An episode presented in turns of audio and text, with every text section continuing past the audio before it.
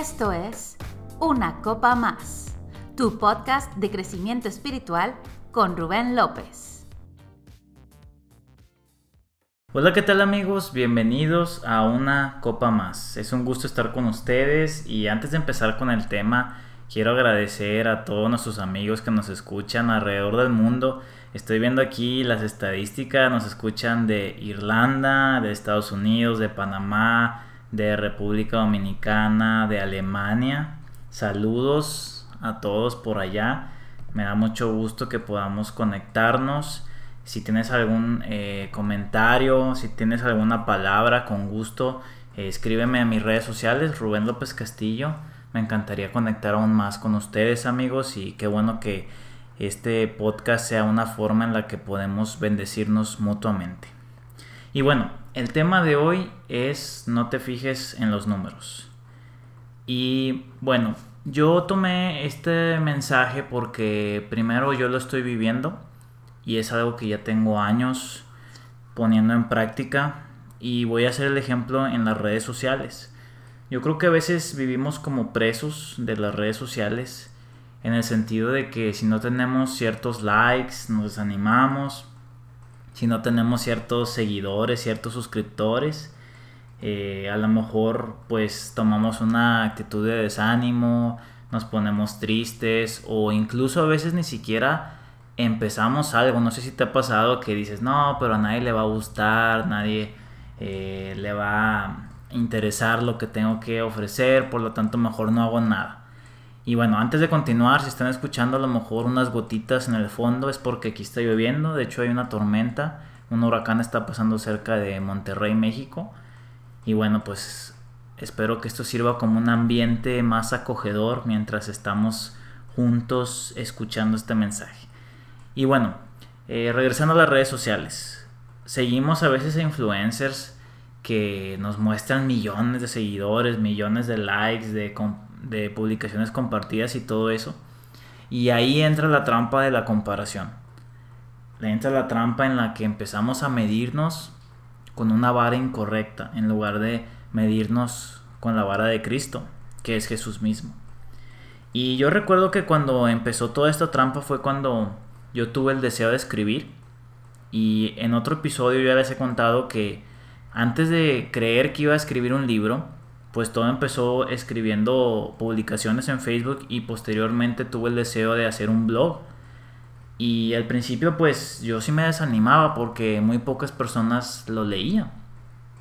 Pero platicando con mi esposa nos dimos cuenta que es una mentalidad incorrecta pensar que tengo que llegar a ciertas personas si no, no es de bendición.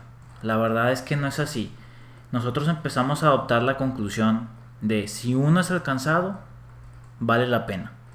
Y tomando en cuenta que sabíamos que Dios estaba detrás de todo esto, siguiendo la instrucción de Dios y dejamos de ponernos a mirar en los números, buscamos mentoría, que también es importante.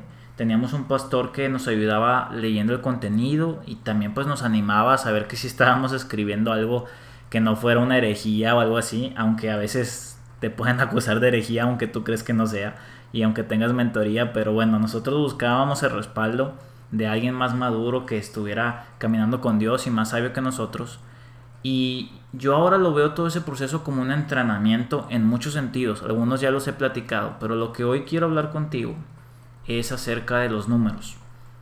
Y la Biblia sí habla que no nos fijemos en los números. Voy a contar algunas historias la primera eh, es en la vida de David. En Primera de Crónicas 21 dice lo siguiente. Satanás se puso en contra de Israel e incitó a David para hacer un censo en Israel. Entonces David les ordenó a Joab y a los comandantes del ejército, vayan y levanten un censo de Israel desde Berseba hasta Dan, y tráigame un informe para que yo sepa cuánta gente hay. Pero Joab le dijo, que el Señor multiplique cien veces el número de la gente que hay y que su majestad pueda verlo con sus propios ojos. Pero Majestad, ¿qué importancia tiene saber cuántos hay si todos son sus siervos? ¿Por qué va a provocar su Majestad un motivo de culpa para Israel? Qué fuerte. Esta es la versión Palabra de Dios para Todos, versión PDT. Y qué fuerte esto que le comenta Joab a David. ¿qué importancia tiene saber cuántos hay? Quiero que te quedes con esa pregunta y quiero que te imagines que te la está haciendo Dios a ti. ¿Qué importancia saber cuántos likes? ¿Qué importancia tiene el saber cuántos seguidores tienes? Y vemos que después de esta decisión que David toma erróneamente, Dios se molesta con David. Y Dios de hecho le muestra un castigo, le muestra una consecuencia por lo que él hizo. Y es algo que cuando yo lo leo, yo, yo creo que tú también lo lees y es algo severo lo que sucede. Dios le muestra tres opciones y David tiene que elegir, si bien recuerdo. Pero eh, hay una consecuencia negativa por lo que David hizo. Y otra cosa que yo quiero resaltar en estas preguntas es que empieza el pasaje diciendo que Satanás se puso en contra e incitó a David a hacer este censo, a empezar a contar, a empezar a fijarse en los números. Entonces, ¿por qué lo muestran como una forma de ataque del enemigo hacia David? Y las respuestas a estas preguntas las encontramos en otro pasaje o en la siguiente historia, y es la historia de Gedeón, que yo creo que tú la conoces. En jueces 7, esto es, nos ubicamos en el contexto donde Gedeón ya fue llamado, ya se animó a, hacer la asignación que Dios le pedía, y dice jueces 7, Jerobal, es decir, Gedeón, se levantó temprano y todo el pueblo que estaba con él, y acamparon junto a la fuente de Arod. El campamento de Madián estaba al norte de ellos, cerca de la colina de More, en el valle. Y el Señor dijo a Gedeón, el pueblo que está contigo, es demasiado numeroso para que yo entregue a Madian en sus manos. No sea que Israel se vuelva orgulloso y diga, mi propia fortaleza me ha librado. Ahora pues, proclama oídos del pueblo, cualquiera que tenga miedo y tiemble, que regrese y se vaya del monte Galat. Y veintidós mil personas regresaron, pero quedaron diez mil. Y más adelante, no voy a continuar leyendo, pero si tú lees todo este capítulo, que es muy buena tarea para reflexionar, Gedeón se queda con 300. Tenía 22 mil. No, tenía más, tenía 32 mil. Y se quedó con 300. O sea, nada que ver. Pero aquí lo que quiero resaltar es en el versículo 2, cuando dice Dios, no sea que Israel se vuelva orgulloso y diga, mi propia fortaleza me ha librado. Lo que, lo que este pasaje nos enseña es que lo más importante no son los números, es nuestro corazón. Y en muchos casos el empezar con poco es una prueba en, en nuestro corazón para aprender a depender de Él. Porque realmente lo único que importa es que Dios esté contigo. En este pasaje de Gedeón, él tenía la instrucción de Dios y eso era más que suficiente. No era cuántos están contigo, no era cuántos likes, no era cuántas veces han compartido tus publicaciones, cuántos suscriptores tienes en tu canal de YouTube, no lo sé, o seguidores en TikTok, no sé. No se trataba de eso, se trataba de si Dios estaba con Gedeón. Y se trata de lo mismo con nosotros. Porque si Dios está con nosotros, si Dios nos deja una instrucción, no nos debemos de fijar en los números nos debemos de fijar en su rostro, en su instrucción y simplemente caminar, porque los números no funcionan de la misma forma en el reino. Obviamente estamos en una cultura donde te dicen que sí, como ya lo mencioné, pero te voy a decir algunos ejemplos. Jesús y los doce discípulos. Solamente eran doce personas y esas doce personas transformaron el mundo conocido, literalmente. Doce personas que nos enseñan el gran poder del discipulado personal.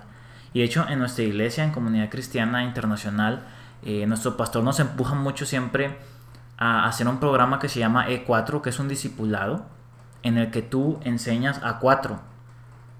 Y es simplemente eso, juntas a cuatro personas, semanalmente te reúnes, y bueno, ahorita que tenemos ciertas limitaciones cuando estoy grabando este podcast en julio del 2020, de 2020, perdón, eh, pues es un poco complicado el reunirnos, pero ahorita existen aplicaciones para hacerlo virtualmente. Y la idea es que tú disipules a un número pequeño de personas, pero tiene un poder exponencial si todos hacen lo mismo. Y de la misma forma sucedió con Jesús.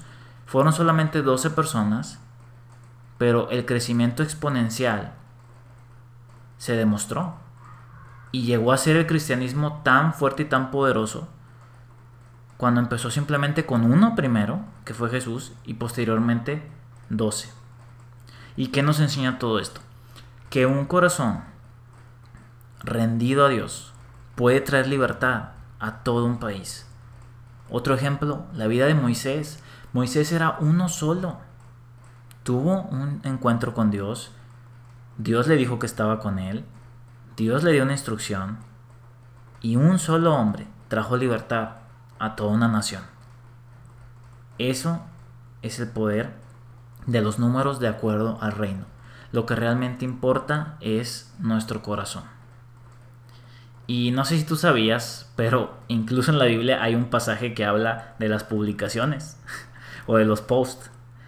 Y viene en Salmos 145.6 y dice, del poder de tus hechos estupendos hablarán los hombres, y yo publicaré tu grandeza. Que dice, yo publicaré tu grandeza. En otras eh, traducciones dice, yo anunciaré, que es lo mismo. Y hoy en día en nuestras redes sociales es una forma de anunciar algo que nosotros queramos decir. Y David entendió que tenía que anunciar esta bondad. Ahora, no te estoy diciendo este pasaje pensando que vas a ser un predicador, pero lo natural es compartir con otros lo que somos, lo que creemos, lo que nos apasiona, lo que nos impacta. Así que adelante, Deja de fijarte en los números y haz lo que te apasiona, compártelo. Tú no sabes a quién tú puedes bendecir con una publicación. Tú no sabes si ese único like que recibiste puede ser una persona que es totalmente transformada. Te voy a contar otro testimonio. Nosotros después del blog empezamos a hacer videoblogs en una página donde queríamos hablar la verdad de Dios y yo recuerdo también que me volví a desanimar porque no tenía muchas visitas los videos de YouTube. Y había un video que se llamaba Tu valor no tiene medida o algo así. Y en el video hablaba de cómo Jesús mismo demostró que valemos la vida de Dios a Él al momento que Él murió por nosotros. Entonces, cuando salió ese video, pues no tuvo muchas visualizaciones. Y bueno, X.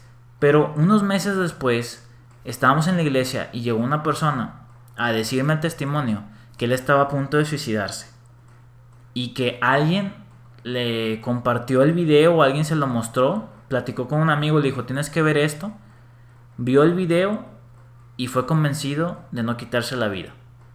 Eso profundamente me impactó, porque yo estaba desanimado, casi creo que estaba llorando porque no tenía visualizaciones, como a veces nos ponemos, o no sé tú, pero a veces como que queremos ser como los demás, pero en ese momento sentí un balde de agua fría y casi una cachetada o una palmadita de Dios diciéndome, no se trata de cuántos, se trata del impacto a cada corazón que tú haces, que empieza en nuestro propio corazón.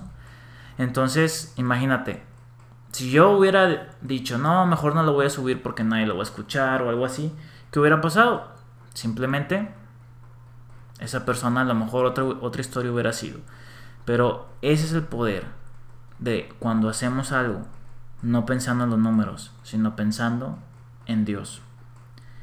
Y como lo decía al principio, a veces no hacemos algo porque tenemos temor a que nadie lo vaya a ver, tenemos temor a que no tenga un like, pero no te limites, de verdad. Si todos publicáramos algo, te aseguro que el mundo se llenaría de buenas noticias aún más y habría una reforma de información y de revelación. Si todos hiciéramos una publicación, si todos compartiéramos algo que Dios nos ha hablado, si todos compartiéramos algo que nos apasiona, no tiene que ser una predicación nuevamente, pero compartir algo, algo que te gusta, algo que te llena, algo que te hace feliz. Y esa es mi ánimo el día de hoy. Continúa con lo que estabas haciendo. Anuncia, publica, habla lo que tengas que decir. Si edifica a otros, hazlo. No te fijes en los números. Fíjate en que Dios está contigo. Y bueno, muchas gracias por escuchar una copa más. Hasta la próxima.